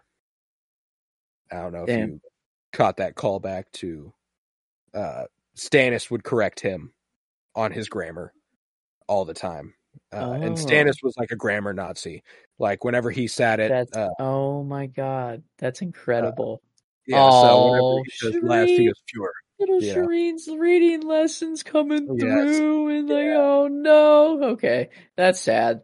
I thought it was just a clarif, like just a a point to clarify that they don't have a lot of people, but now it's actually this cute moment where Shireen is living on It's a little good. bit, you know. Yeah. Damn it, damn it, the show can just It really do it does, sometimes. man.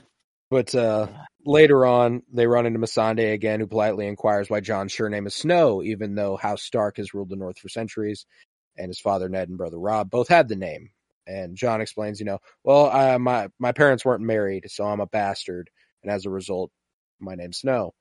Um, and Davos asks Missandei if they have similar customs for bastards in Naath, and Missandei's like, "Oh yeah, we don't have marriage. Um, no bastards.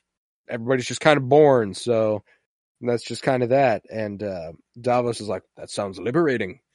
Uh, sounds like we- heaven for yeah, a guy how about like Jon go to, Snow. uh, how about we head to Naath? yeah. You down? You know, Seems Uh, like Jon's uh, hop on a boat and go away, like destination land. Like uh, Right. if he wanted, you know, the classic like let's let's leave this all behind yeah. and go to a go to a place. Naath would be Jon's not place. to be that.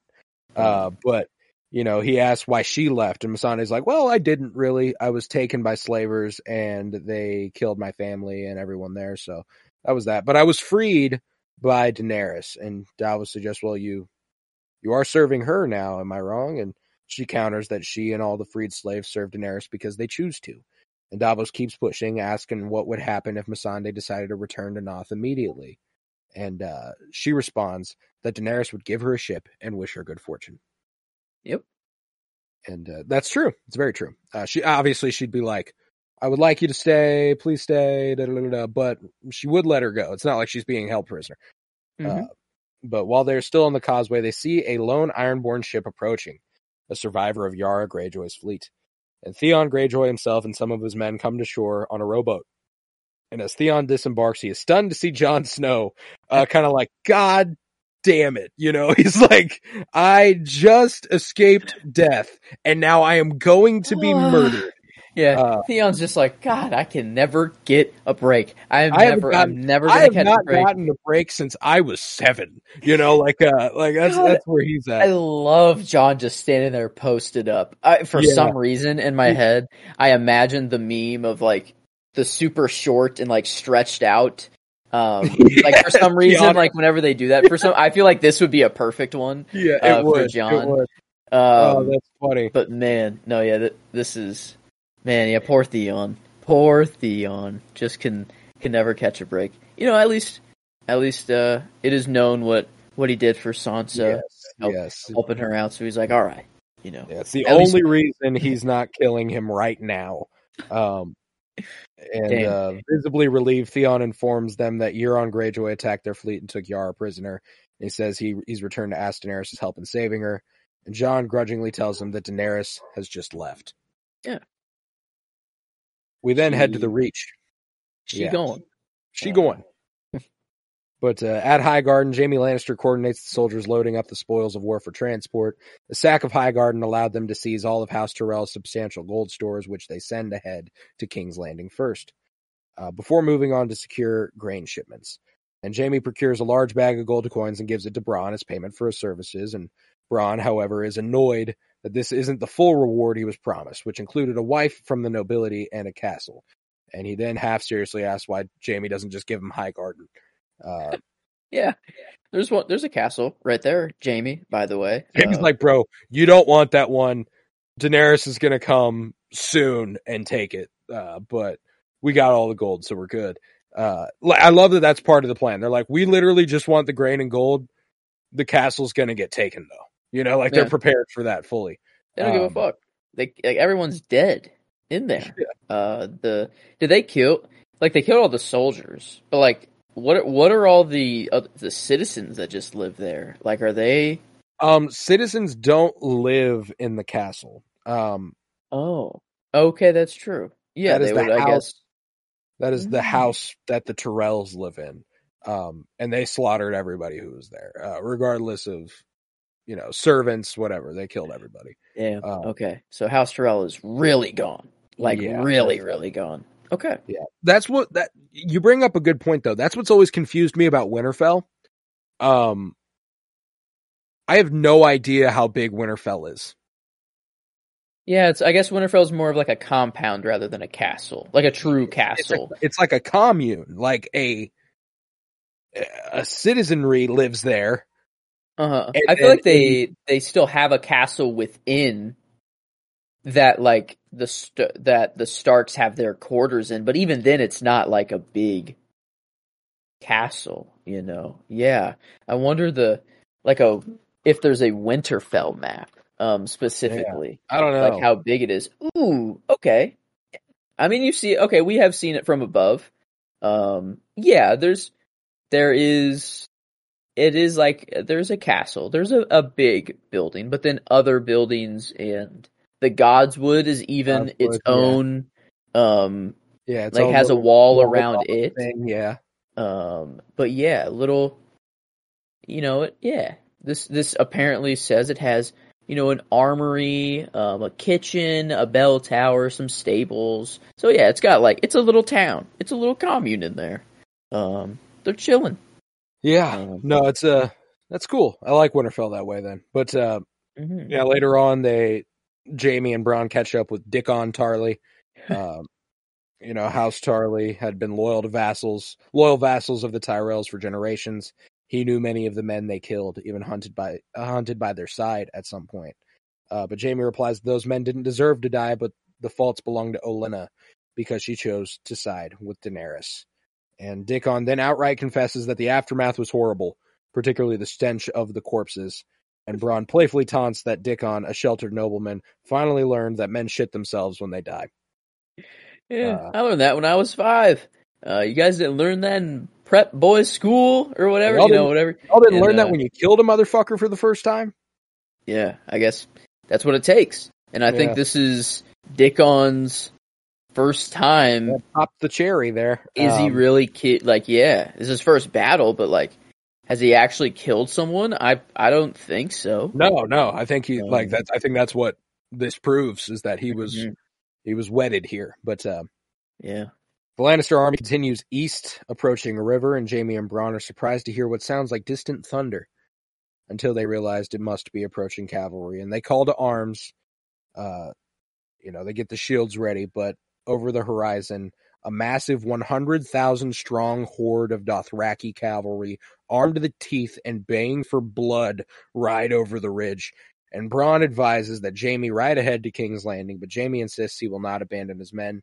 And Bronn bluntly, bluntly tells Yeah. him that the Dothraki will quickly overwhelm them, and Jaime is too valuable as a commander to stay and fight. I love that. Just the Dothraki alone, they're all Bronn's already like, we're fucked. They're like, it's like we are done. Like this, we are not surviving. The Drogon has not shown up yet. Like it is just the Dothraki, and they're like instantly. They've never seen them fight. They've only heard legends of the Dothraki. Yeah. They are here. They, They are. are they like it is instant. They probably instantly know it is the Dothraki as well. There's Yeah. no question about it. It's like that can't be Their anything little, their like but. war cry and the thundering hooves, just so Mhm. fucking cool. Oh but- my god! Then, in an instant, Jaime and Bronn look to the sky in awe and in horror as all the other sound is drowned out by a massive roar, a roar not heard on the battlefields of Westeros in over a century and a half. Above the approaching Dothraki, the Lannister army sees Drogon and uh, ridden Yeah. by the queen herself. And Drogon outpaces the Dothraki, and at Daenerys' command, Dracarys. He blasts a torrent of fire through the Lannister ranks from the front to the back, punching a hole in their formation, and the highly mobile Dothraki light cavalry cavalry immediately sweep through it and wheel around to catch those parts of the Lannister lines in an enveloping mass. And Hmm. uh, the Dude. Lannister Charlie lines around Jaime and Randall, however, manage to rally under their leadership, but uh, it doesn't go well for them, to say the least. Uh, and Not much you can do um against a dragon, you know. Uh, it's just uh No, they're fucked, man. They are. Yeah, So, it's it's like going to medieval times with the fucking a, a jet. You Yeah. know, it's it's it's just a single one. It's it's all you need. It is like there's what can you do even with a giant bow? They have one weapon that can do anything to Drogon. And Jaime's like, I only got one hand, bro. Bronn, you're gonna have to go ahead and ban that bitch. Oh, Um, and did I mean like what year is is this is season seven coming out? Would it be 20 17, 2016? Yeah, I think 17. I think It's it's 17. 17 by now. Man, Drogon is is just looking Drogon good. looks like fucking good. Drogon looks incredible. One thing The- that I um and it's hard it's so difficult. It's so difficult is the scale of him doesn't make sense most of the time. Um, it kind of goes, it switches. Like it's Yeah. like he looks way bigger if at he some point. over the horizon here. That thing is fucking thousands of feet long, and that is not how big Drogon yeah, is. he is Like, spanning like his wingspan is like. cu- I mean, it's, It's like thou- it's like ten thousand Dothraki that he's spanning, which is and then not when he lands, yeah, when Yeah. he lands, then and like even well, you know, he does look big whenever he's kind of like still right in the Don't air and floating. He's huge, but like but yeah, but then when he's actually on the ground and Jaime's charging, like and like he's protecting Daenerys there, like he's Yeah. way smaller on Yeah. the ground than he is in the air. Um, No, and I can't blame them. Like that's an incredibly difficult thing to keep track of and try to manage through visual effects. Um, and frankly, you could also justify it as like that's how they're seeing him come through the clouds. You know, like they've never seen. they're anything so like scared that, they're like, "Holy life," you know. yeah." Mhm. Uh, but regardless, Bronn reloads the Scorpion and tries to fire again. And enraged at this direct attack on Drogon, Daenerys leads Drogon on a direct charge, diving straight down at him, who waits for her approach close enough that he hopefully won't miss before she is right on top of him. And he fires another shot, which impales Drogon's right shoulder. Uh, The Mhm. mighty dragon lets out an awful screech and collapses in shock. And Tyrion watches in the distance like "fuck," you know. Uh, but uh, Bronn is elated, only for Daenerys to quickly break Drogon out of his fall right before they hit the ground, which would have killed them both. And uh, the surviving Lannister soldiers then realize that not only is the dragon not dead, he is in a lot of pain and quite angry. So, uh, hovering above the river, Drogon sets his sights on the device which did this to him and uh, scorches it. Yeah, yeah. I don't think Daenerys needed to tell him Dracarys for this No, one. was- Drogon was like, "Fuck that "I see that thing. I take out that thing." He's like, That "I, I don't." fucking terrible. Yeah, he like scorches it, and when he lands, is it the thing that he takes out with his tail Yes. too? That he tail Yeah. whips. So he like double taps it. Yeah, he's like, "Fuck this thing." He's like, fuck he- this thing. uh, but uh, Daenerys dismounts and desperately tries to remove the scorpion bolt. And by this point, the devastation caused by the dragon and the sheer number of the Dothraki have completely wiped out the Lannisters. And uh, Mhm. Tyrion Lannister views the battle from a distance on a nearby hill, and uh, he, he's he's there with a Dothraki commander who remarks that Tyrion's people can't fight. And Tyrion looks gravely on the battlefield, realizing that these are in fact his own countrymen, and House Lannister is being massacred.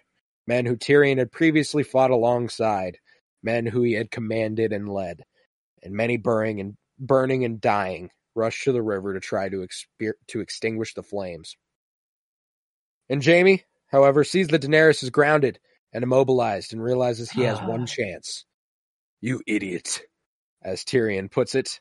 Uh, if he can kill Daenerys even now, he can end her invasion. And Jaime grabs a spear and Mhm. charges his horse across the battlefield to make a death run for Daenerys as she tends to her dragon. And Tyrion swears under his breath again, "You fucking idiot! Uh, don't you do it, you fucking idiots!" I love that. That you fucking idiots. He says it like, Like- four times. Uh, Yeah, and it's true. It is like there is a dragon right there. I mean, like you can get lucky. Yeah, I'm like he, I think he knows it's a death. Like he knows And he's probably I he's gotta, dying. I gotta salute Bronn. What the fuck? You know, and I get like we get a great line next episode that Yeah. I will always remember because it's so good. But you know, you owe me, and until you pay me, a dragon doesn't get to kill you. You don't get to kill you. Only I get to kill you. You know, so he's like, uh, I'm gonna save your ass until I get paid. You Uh, know, um, Yeah, man. I mean, eh, and it, and it hit me like on first watch. You really are thinking like, one, holy shit, is Daenerys about to get a spear thrown? Like, is Daenerys about to die? You know, like this. It, yeah, there's a dragon. It's not looking good for Jaime, but that is a possibility.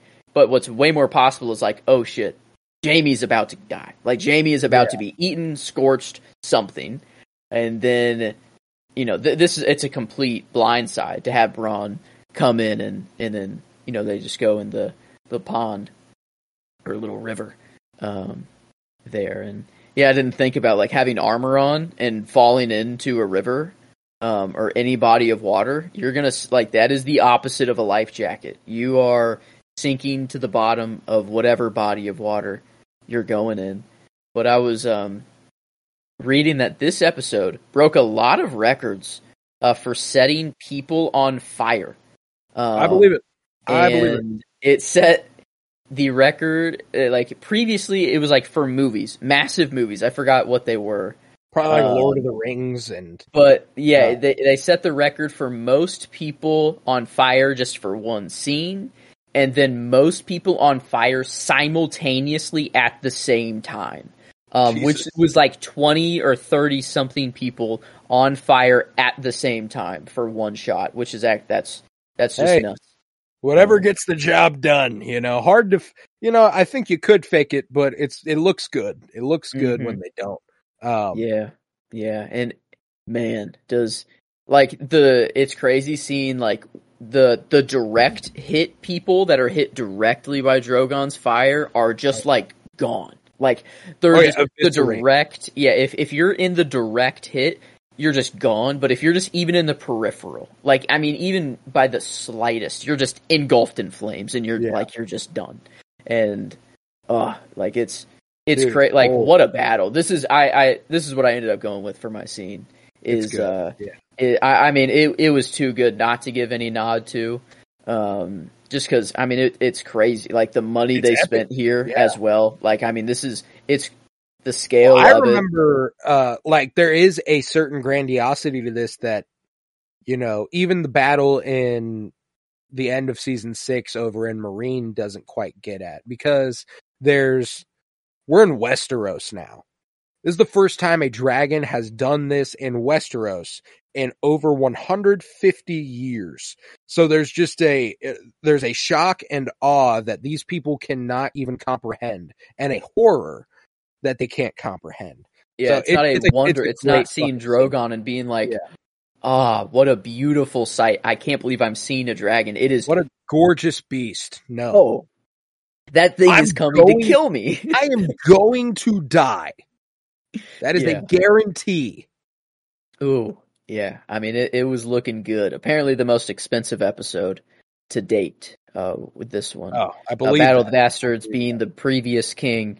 Um, and that was according to the cinematographer, I believe, is uh, Gotcha, him saying that this one was was a little more expensive than even Battle of the Bastards, which uh, I believe it. It looks yeah. it. It does. Yeah. Uh, needed the ground troops and the VFX of Drogon, which are not cheap. I, I think Drogon was quite the expense, so they like to yeah, stack uh, it up whenever they could. Good. Yeah, Uh, he did. Like I mean, the light bouncing off every scale that he So has, good. you know, and so like good. you could even see his muscles and like his legs. yeah, um, and like it's, I mean, it, it's nuts the detail they they're getting with Drogon uh, for a TV show, you know, which is insane. This is not a movie. This is not a feature film, but those effects are good enough um, for it. So, but yeah, I think that is it. Yeah, no Hodors. I did uh, on the Arya kill list. I put Brienne of Tarth's reputation. Um, Arya, Arya uh, solidified herself as number one. Uh, you know, in the, in the power rankings right now. Brienne beat the Hound, so Brienne is above the Hound. Arya defeats Brienne. Uh, she she slayed Sansa's illusions of her. You know. Uh, okay, yeah, yeah, you know, Yeah, Sansa's Sansa's- expectations of her. I like that. destroyed. and Uh, Sansa's. Yeah, expectations. That's that, that's good. Uh, Bran already knew. Bran's in the know. Um, he's just kind of like that. But yeah, Sansa definitely got a got a wake up call there. Uh, new sister upgrade uh, just dropped for Sansa. Um, yes, uh, our update. Yeah, this is a quite the change for her. New sis, who dis? You know, uh, Yeah. that's uh, that's what's going on for Sansa right now. But uh, Mhm. yeah, I think it's time for a rating. How are you feeling about this bad boy, enjoyment wise, on a scale of one to And- ten? And man, that's the thing is we talked the hell out of this one, uh, and I think It's like goody. And that like just Winterfell- winter, like it, big things happening Yes, here. yeah. Like it's just it, not many big things, but the things that happened were very substantial, um, substantial, and and like just Winterfell was amazing. This battle was amazing. Um, yeah, I mean, I, I was I, I really really enjoyed this one. Um, I was crying a lot at Winterfell. yeah. Um, I enjoyed Drogon a whole lot. I mean, this one, maybe not a ten, but maybe a nine seven five. Man, I mean, this one. I have I have some hesitations. I think I would go nine five on a personal note, um, which we're we're talking uh, negligible difference there. So like Mhm. uh, not that big of a deal. Um, but what are some like some of our previous nine seven fives feel like Yeah, are just see. extremely Yeah. strong. home uh, episode two, um, of season six. Um, let's see the finale of season five. Uh, kill the boy, episode five. Okay, you know I think it could join those ranks. I don't think that sounds bad. I, I I'm cool with a nine seven five. Yeah, I mean this this one just surprised me emotionally and like the action at Oh, the end gorgeous. as And well. I think episode. it uh, kind of just wonderful. had had everything. Like uh, Yeah. it had the politics that you like from Game of Thrones. It had the action from Game Yeah. of Thrones you like, and it had the emotional resonance that you want out of any TV show. Um, so I mean, I I mean, I I really was surprised by this one. Um, No, yeah, I, uh, it's a goodie. It's a fucking goodie. But- I'm cool with the 975. I'm very cool with that. Um, and critically, it's mean- not super far off. You know, I, I, I think floor Yeah. nine. You know? Yeah, yeah. The last episode we gave an eight seven five, and I think it, it it was better made. I mean, this one was just maybe it just kind of wrote itself. You know, the Stark reunion, just all of them together again. That just kind. of, I mean, any way it happens, I'm gonna I'm gonna be all right with that. right, right. Um, but the battle, I mean, I mean the way like that they used Drogon and everything, like it wasn't just you know, I don't, I don't. It was very purposeful. She was destroying all the gold, all the carts, all the the big shit, while the you know Dothraki come in, deal with all the ground troops, and, and like I don't know, I, I thought like it was everything seemed very thought out. Everything it was shot like very well. Um, I, I like this new director, uh, Wanda. I mean, this is this is I like his stuff. I think um, that I'm seeing. So I I'm Fairly thinking certain he's supposed to direct the new Fantastic Four movie as well. Um, okay. So. The dude's uh, like. the dude's good. The dude's gonna be busy. Um, Mhm. I'm thinking like because episode two of this season we gave a nine five, um, and that was Stormborn. Um, that man, that that was, was a good one. That was just that was episode. pretty good. Um, I'd go nine two Um, five. I'll, I'll yeah, that's what I was gonna say. I think I was just gonna say maybe just slightly right below that. Yeah, that's um, cool with me. So yeah, there we go. Shake it out to a nine four two, uh, ninety four percent, uh, which would be like uh, episode two. Uh, we gave the exact rating nine seven five and nine two five of season six. Home. Um, on that one, guess who's? ba- Oh yeah, Jon coming back to life. Hello. I was like, what happened that episode? Uh, and I looked at yeah, my scene. nope, that tracks. That tracks. okay. Um, but yeah, with that, we will conclude this episode of Winter is Blooming. If you would head to patreon.com slash pennybloom.pod where you'll find over 50 hours of exclusive content, all sorts of book reviews, comic book reviews, movie reviews, and the like. Uh, all sorts of stuff over there for three dollars a month. You can support this podcast financially, which is huge because it costs me money and I don't make any off of it unless it's over there. Uh, remember to head to Twitter, follow at Penny Bloom Pod, follow on Letterboxd at Penny Bloom Pod, follow on Instagram at Penny Bloom Podcast. Remember to leave a five star rate and review wherever you might be listening. If you're watching on YouTube, throw it a like. Do me a favor. Uh, gotta gotta add that to the list here. Go ahead and subscribe to the Whoa. YouTube. Uh, yeah, it's Yeah. bizarre. I forgot. You know, uh, go ahead and throw us a few subscriptions. Throw us a like or two. Uh, you know, uh, if you if you have any thoughts, comment below. Um, on uh Mhm. on the episode, if you have any questions for us, you know, hit, hit us up. Uh, but uh, yeah, we'll be back next week for Game of Thrones with season seven, episode five. Very, very excited. That'll be next Monday. But in the meantime, we will be continuing our comic book movie journey through film with this Wednesday, Big Hero 6.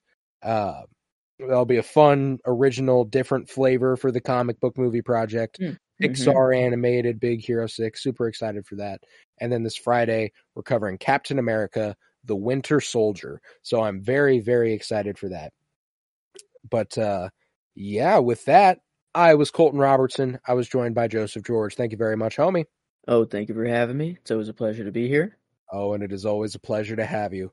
Remember, peace, love, and bloom, and chaos is a ladder. There we are. Hour 44, or hour 45. That was uh, what I got